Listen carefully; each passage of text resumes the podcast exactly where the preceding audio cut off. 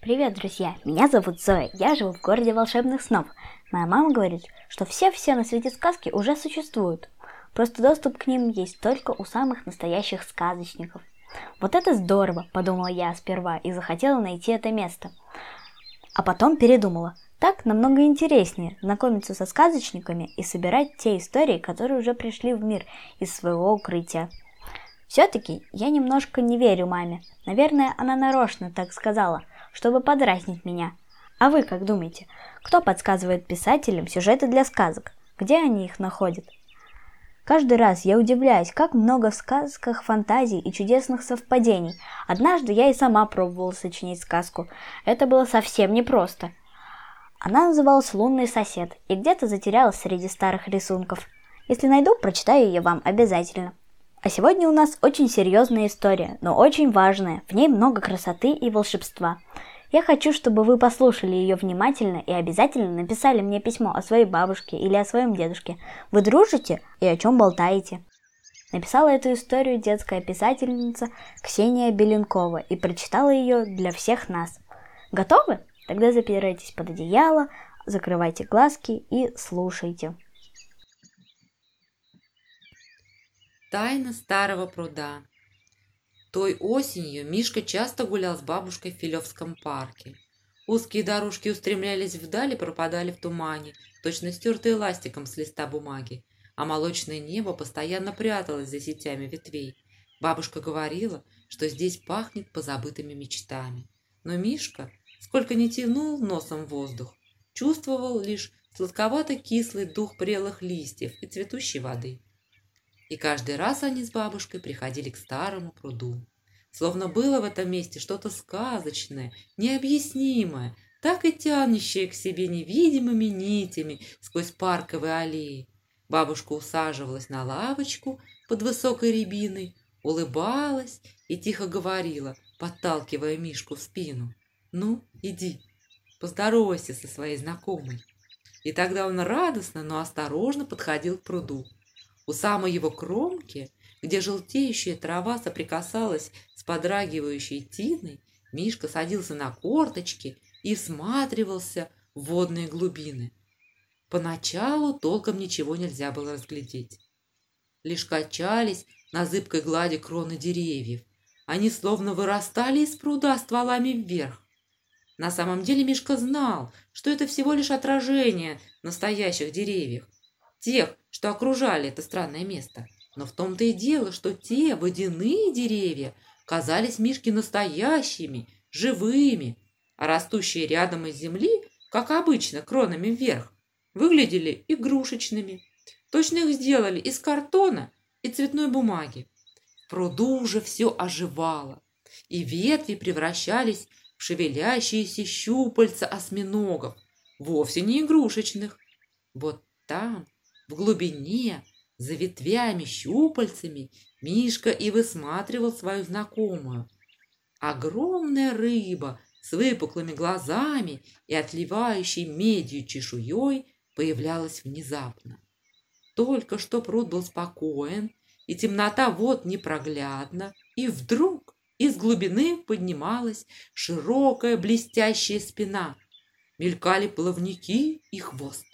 Эта рыба выплывала поздороваться с Мишкой. Так говорила бабушка. А еще она рассказывала, что это вовсе не простая рыба, а немножко волшебная. Конечно, она не могла выполнять желания. Мишка давно знал, что такое бывает лишь в сказках. Но эта рыба обладала удивительным даром.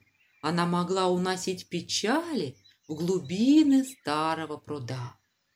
Для этого нужно было лишь дождаться ее появления и рассказать о том, что тебя тревожит. Тогда рыба выслушает и заберет твою печаль под воду.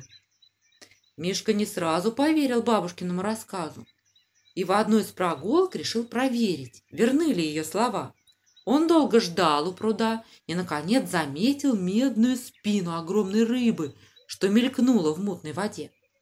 Бабушка как раз зачиталась, сидя на скамейке под краснеющей рябиной, и не слышала, как Мишка прошептал. «Рыба, забери на дно мою ссору с Пашкой. Я вовсе не целил ему в лоб мечом. Он попал туда совершенно случайно. И вот странная штука. Стоило Мишке рассказать об этом рыбе, как та сразу опустилась вниз, а на душе у него стало легко и светло. Тем же вечером Мишка помирился с другом и поверил в чудодейственный дар огромной рыбы, живущей в старом пруду. Только родители никак не хотели верить в волшебную рыбу.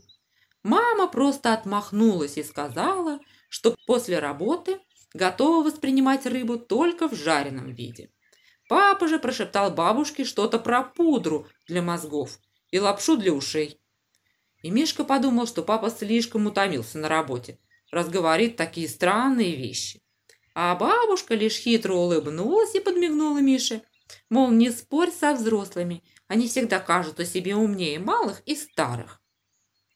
Когда мама целовала Мишку перед сном, он все же осмелился еще раз напомнить о рыбе. «Мам, ну ты хоть разок сходи со мной в парк, я покажу тебе эту рыбу, она такая большущая!» «Да нет там никакой волшебной рыбы!» Мама устало отодвинула ладонью челку с Мишкиного лба и коснулась его губами.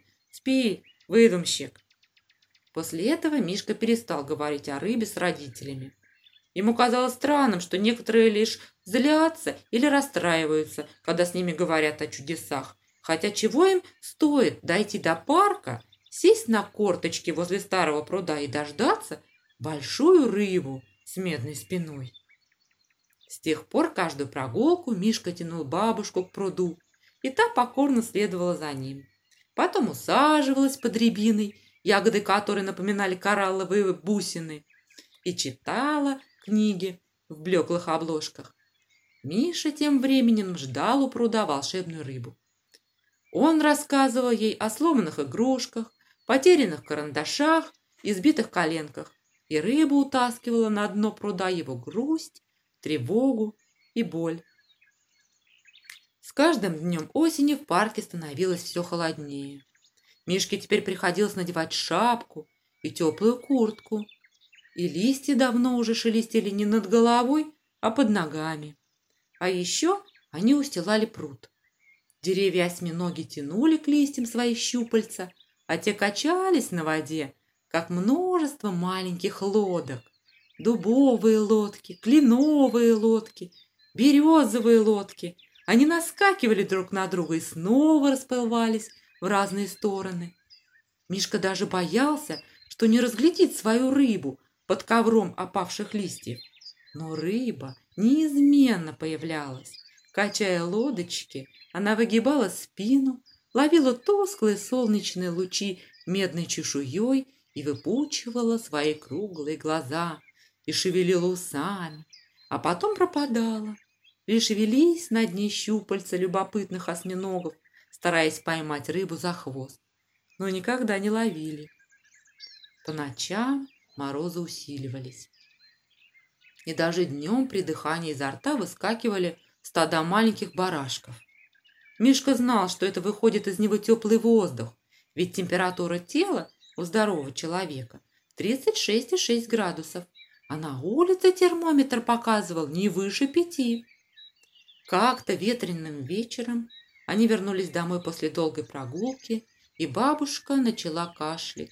Сначала редко и сухо, а потом все чаще и температура у нее была уже не 36,6, а намного выше. Придя с работы, мама сказала, что Мишке пока лучше не заходить в комнату к бабушке, и начала за ней ухаживать. Дни становились все короче, но тянулись все длиннее. Мишка часами смотрел в окно, где за домами виднелись ветви парковых деревьев. Порой, когда воздух становился влажным и дрожал, Мишка узнавал своих осьминогов, они тянули щупальца к его окну, точно старались достать до форточки, но никогда не доставали. Бабушка все болела, и дверь в ее комнату по-прежнему была закрыта. Мама и папа носили ей молоко с медом, а еще какие-то микстуры и лекарства, и, выходя, вздыхали. Эх, догулялись, рыбаки! Мишка долго не напоминал маме с папой о парке и волшебной рыбе. Теперь он гулял лишь во дворе и совсем немного. А как бы ему хотелось рассказать о своей рыбе, о бабушкиной болезни. Мишка был уверен, что ему сразу стало бы не так грустно и одиноко, а бабушка, скорее всего, пошла бы на поправку. Выпал первый снег, но тут же растаял. Теперь на улицу приходилось надевать еще варежки и шарф, а ботинки сменить на сапоги. Как-то в выходной день, когда солнце лениво вылезло на небо и лежало, как масло в манной каше, утопая лучами в облаках, мама вдруг сказала, «Ну что, Мишутка, хочешь схожу с тобой в парк?» У Мишки глаза так и загорелись. Неужели он наконец встретится со своей рыбой? Уж как он соскучился по этим прогулкам. Позабытый Филевский парк стоял озябший, ветви деревьев окутал иней. Лишь резвым, желтогрудным синичкам было весело в этот манно-масляный день. Мама шла по парку быстро, подняв воротник пальто и засунув промерзшие руки в глубокие карманы. Мишка всегда удивлялся, почему взрослые любят одеваться не по погоде. Сам он шел в шапке, шарфе, варежках и теплой куртке. Мама же семенила рядом в тонком пальтишке, а на ее ярком шарфике дырок было куда больше, чем шерсти. Ну и холод, оказывается, на улице. Виновато пожимала плечами она.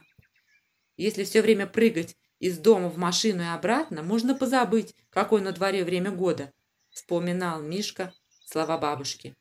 И тут, завидев вдали спуск к пруду и усыпанную кораллами рябину, он рванул вперед. Мишка прыгал через змеящиеся корни из индивелой коряги, вздымал сапогами в ворохе сухих листьев и вовсе не слышал оклики мамы, которая просила его быть осторожнее. И вот перед ним показался пруд. Белая тарелка от края до края была затянута тонким льдом. Мишка так и застыл на своем любимом месте, где трава давно сохлась, смешалась с костяной землей, а Тина осталась где-то там, под морозным стеклом. Где уж теперь разглядеть волшебную рыбу? Она заснула, зарывшись в ил на дне пруда, скрылась среди собранных ею горестей, бед и расстройств. «Лед?» – тихо сказала мама, обнимая Мишку за плечи и скользя взглядом по застывшему пруду. «Ну, конечно, конец ноября, как я и забыла». Мишка захлюпал носом, и глаза у него начало щипать, как будто в них попала соленая морская вода. «Твоя рыбка спит, сынок», — пыталась ободрить его мама, «а весной мы снова придем сюда». Наступила зима. Город побелел, а далекие деревья осьминоги за Мишкиным окном надели на щупальца белые валенки. В парк ему теперь совсем не хотелось. Он казался Мишке окутанным рыбьими снами, в которых собрались все его прошедшие горести. Иногда ему чудилось, будто эти сны гуляют между стволов, пугают веселых синиц и кусают за носы маленьких ребятишек. Тогда Мишка начинал думать, что он сам находится на дне старого пруда. И вся его семья, и вся Москва, а может и вся Россия тоже мирно спят подо льдом. Да где-то вверху, вместо бездонного голубого неба, теперь висит толстый морозный панцирь. Порой заядлый рыбак буравит в ледяном панцире прорубь. Тогда в эту дуру можно увидеть небо, даже солнце. И Мишке каждый раз хотелось найти закинутый рыбаком крючок, чтобы схватиться за него и попасть наружу, выскочить из замерзшего пруда. Когда он рассказывал об этом бабушке, она тихо смеялась, и подушки под ее спиной подрагивали. Теперь Мишка мог часто заходить к ней и рассказывать обо всем, что с ней происходит. Бабушка была еще очень слаба и не вставала с постели. За эту зиму Мишка научился читать и подолгу засиживался у бабушкиной кровати, взяв в руки одну из ее книжек в блеклой обложке. Он медленно перелистывал одну желтоватую страницу за другой, путаясь в муравейнике мелких букв. Сбивался, но продолжал читать бабушке ее любимые истории. А она улыбалась, гладила его по голове и засыпала среди пышных подушек, такая маленькая и сухая, как лодочка-листок на глади пруда. Дни проскакивали, похожи один на другой, как вагоны поезда. Стоишь на платформе, и кажется, что они так и будут мелькать перед глазами, но вдруг глянешь, последний вагон состава уже теряется вдали. Как-то раз за завтраком папа раздвинул по углам шторы и открыл форточку. Весной запахло, чуете? Он глубоко вздохнул. Мишка подошел к окну и потянул носом воздух, но не почуял ничего, кроме запаха мокрой земли. Тогда солнце проскользнуло в форточку, и его лучи разбежались по кухне, согревая все вокруг. Тут-то Мишка и понял, что панцирь над их городом прудом растаял. Сверху раскинулось прозрачное небо, а парковые деревья осьминоги усердно растаскивают своими щупальцами легкие облака. В выходные можно будет сходить в парк и проверить твою знакомую рыбу, подмигнула мама. Пап сначала нахмурился, но потом тоже заулыбался и потрепал Мишкину челку. «Валяйте, сказочники!» Усмехнулся он и до вечера пропал на работе. Уже через несколько дней Мишка бежал к пруду в легких ботинках, без шарфа и варежек. Лишь голову прикрывал вельветовой кепкой. Мама медленно шла позади, распахнув пальто, ее волосы велись на ветру, как хвост кометы. Рябина стояла голая, растерявшая зимой последние кораллы. Но пруд колыхался под ней, и осьминоги привычно распластали по воде свои длинные щупальца. Мишка быстро занял любимое место и затаил дыхание. Он все ждал, ждал и ждал. Мама сидела на лавке и давно застегнула пальто, а Мишка все ждал. Но рыбы в пруду не было. «Ну что, наговорился?» – спросила наконец мама. «Как же ты не видишь, моей рыбы там нет!» Мишка размазывал слезы по щекам. «Она замерзла!» «А разве волшебные рыбы замерзают?» – удивилась мама. Всю дорогу домой Мишка молчал. Мама старалась отвлечь его шутками, но он лишь отмахивался. Тогда мама тоже замолчала. Лишь старый Филевский парк потрескивал ветвями, на которых взбухали пузатые почки. Дома Мишка сразу бросился в комнату бабушки и уткнулся лицом в пышной подушке на ее кровати. «Она замерзла, наша рыба замерзла!» В голос рыдал он. «Я хотел рассказать ей о твоей болезни, я хотел, чтобы ты поправилась!» Бабушка ласково перебирала Мишины волосы и гладила его по вздрагивающей спине. «Я забыла рассказать тебе одну важную вещь», — тихо сказала она. «Если груз твоих горестей станет для рыбы непосильным, она не сможет подняться со дна. Надо рассказать ей что-нибудь хорошее и облегчить ее ношу». Мишка так и замер, уткнувшись носом в мокрую подушку. «А что хорошее?» «Ну вот и подумай». Несколько дней Мишка думал, что же с ним случилось хорошего. И поначалу это оказалось очень сложным занятием. Неприятности так и выскакивали наружу, точно сорняки на грядке. Зато хорошие события вспоминались с трудом, будто их нужно было освобождать от, цвер... от сорняков, чтобы дать вырасти повыше. «Ну как, вспоминаешь о хорошем?» Заглянула однажды бабушка к Мишке перед сном. «Помню, как научился читать, это было здорово», – потянул Мишка. «Бабуль, ты встал с кровати? Провалял всю зиму, как медведь, засмеялась бабушка. Пора и честь знать, а ты вспоминай дальше. Вскоре бабушка начала выходить из дома и подолгу сидела возле подъезда, подставив худое лицо солнечным лучам. А Мишка тем временем вспомнил столько хороших событий, что они уже плохо помещались в его голове. Их поскорее нужно было рассказать рыбе.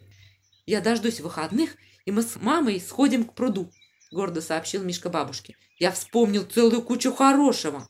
Бабушка почему-то рассмеялась. Думаю, завтра я сама буду в силах отнести твою кучу к пруду, сказала она. Недавно пора размять ноги.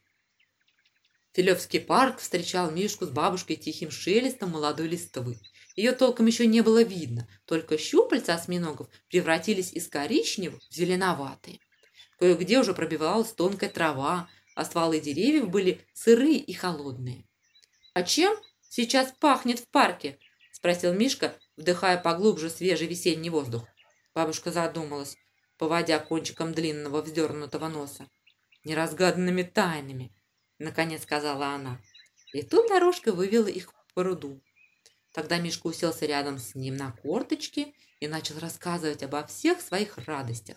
Про новые рисунки, прочитанные книжки, про полученные подарки, и съеденные пирожные, и, главное, про бабушкино выздоровление. И вот, когда последние слова слетели с его губ, а на душе, как и прежде, стало светло, гладь пруда задрожала. Со дна поднялся густой ил, а затем блеснула медная спина огромной рыбы. Сердце Мишки радостно забилось, и он увидел пару выпуклых глаз. Теперь ему казалось, что рыба улыбается, глядя на него из пруда. «Бабуль, смотри, рыба улыбнулась мне!» Но на воде уже медленно плыли круги, а щупальца деревьев осьминогов пытались ухватить уходящую на дно рыбу за хвост, и у них ничего не получалось.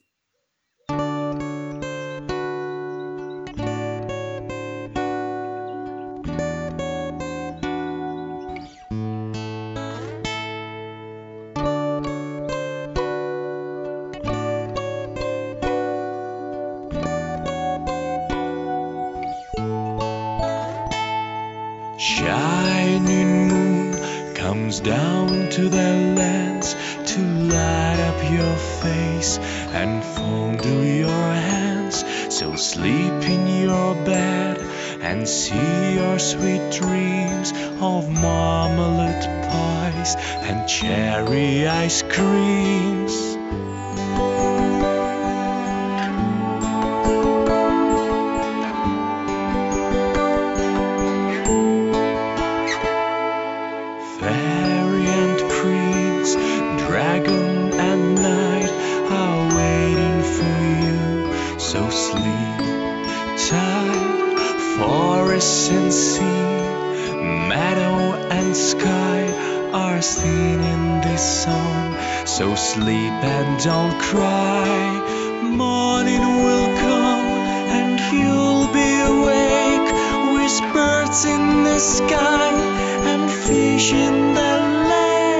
But now, shining moon comes down to the lands to light up your face